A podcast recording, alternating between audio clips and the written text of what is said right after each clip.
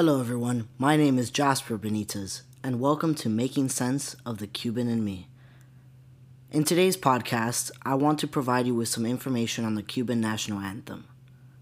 But before we begin, let's take a moment to discuss how and why I came to learn it. As you all heard in my last podcast, I am a first generation Cuban American, which means I was born in the United States of America to parents who immigrated from Cuba.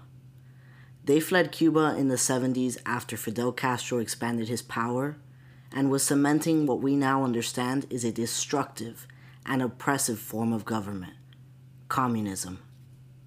So it can be said that my parents did not leave Cuba with much of a happy, picturesque idea of being Cuban. Their new country, the one which would later witness my birth, offered them a chance at living free from oppression and building their ideal life. However, as we will explore in later podcasts, it was not necessarily a rose filled welcome when they arrived to the United States of America. Instead, they endured many challenges and faced a plethora of obstacles due to many Americans not being fans of the idea of Cubans, whose native language is Spanish and not English, immigrating freely to the USA. Now we come to the part where we speak about how I was born into a family who, although knew they were Cuban born, resented the fact that they were indeed that. Of course, it seems natural to feel resentment towards being Cuban when one sees the immense poverty, oppression, and control for which the Castro regime has provided the people of Cuba. Just as it is understandable that many Cubans who fled to the USA after Castro seized control of the government would like to distance themselves from Cuba and fully bask in the luxuries afforded to them thanks to the US government allowing for their immigration. However, Cuba has a much richer and longer history. The history of Cuba is one of sheer determination, relentless fighting, and grandiose strength. And it is worth noting, all of these characteristics are a large part of why I am so proud of being Cuban. Also, I believe what most people fail to see is that Cuba existed long before Fidel Castro. To be Cuban is not to be pro Castro or anti Castro. Instead, to be Cuban is to be determined, persistent, and strong. To be Cuban is to overcome whatever difficulty is imposed on you because you know, thanks to the repetitive teachings of your Cuban parents, that you were born for greatness. You were born with the possibility of being not just a Cuban legend, but a worldwide icon, as was Jose Marti. Because you possess the same blood and culture as Marti. Yet, there I was, in my late 20s, having to teach myself the Cuban national anthem because my parents strongly desired for me to solely feel pride in being born in the USA. Similarly, most of the history of Cuba I have learned has been through pure individual interest instead of generational teaching. Simply put, I learned the history of Cuba because I wanted to be able to pass on to future generations not solely the aspects of Cuban culture which many are privy to, such as la música salsa and Nochebuena, but also the struggles the Cubans of yesteryears endured just to be recognized as sovereign. Now that we have learned a bit more about my feelings towards understanding and knowing the history of Cuba, let's dive in to the Cuban national anthem. Of course, we'll begin with some facts. The anthem's official name is La Bayamesa, and it was written by a man named Pedro Figueredo Cisneros, but everyone called him Perucho. Let's break down the title and author. The anthem was titled La Bayamesa in a way to pay homage to Perucho's hometown of Bayamo, Cuba. This city was founded in 1513 and is the second oldest on the island.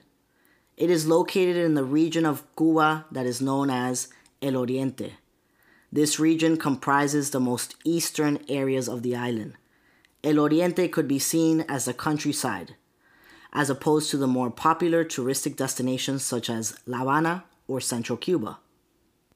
Now we move on to the author, Perucho.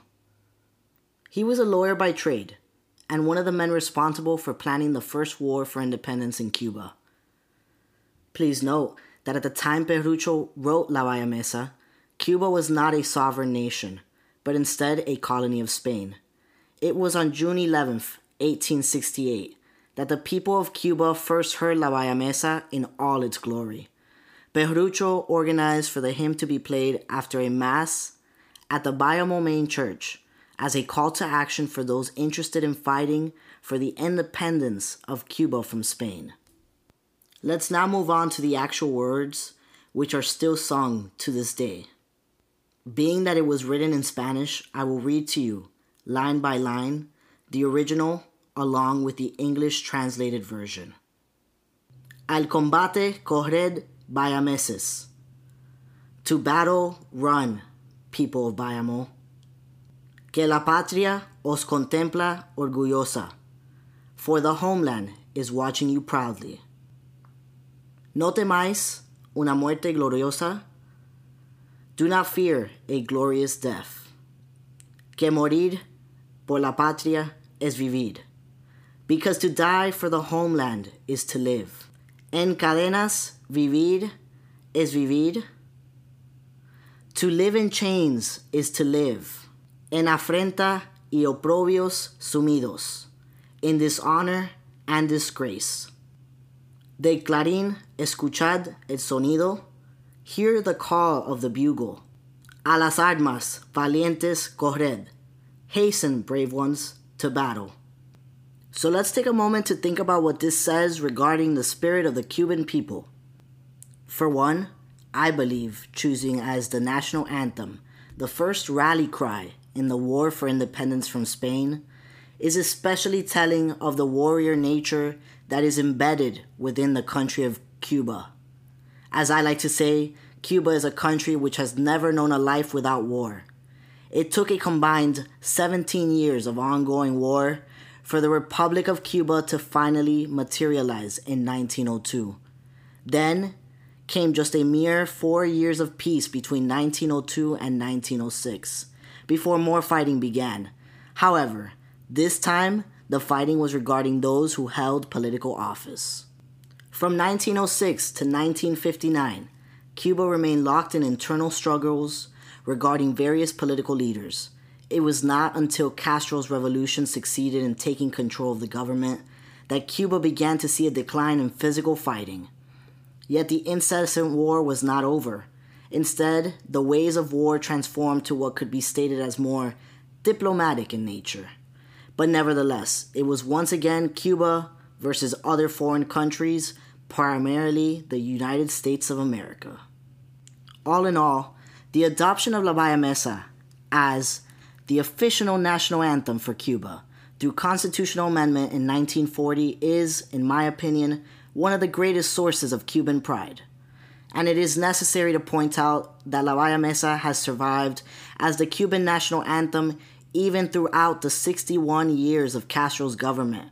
The children, adults, and elders of Cuba, regardless of their stance on Castro, all chant along proudly to La Bayamesa to this very day, because they know that this anthem transcends the affairs of the government and is not affiliated with their current feelings. Instead, La Bayamesa is a remembrance of the long struggle which their ancestors and mine endured to be recognized as Cuban, as people of our own country, not as property of another nation. To this, I conclude with urging all Cuban Americans, regardless of generation, to feel pride in knowing La Bayamesa and in teaching those around them the beauty of being Cuban. We must unite as Cubans before we can delve into making any substantial changes in or for Cuba. Never forget your roots and always strive to live up to the best aspects of the culture we are blessed to be born into. All countries have their dark moments, and unfortunately, some last longer than others.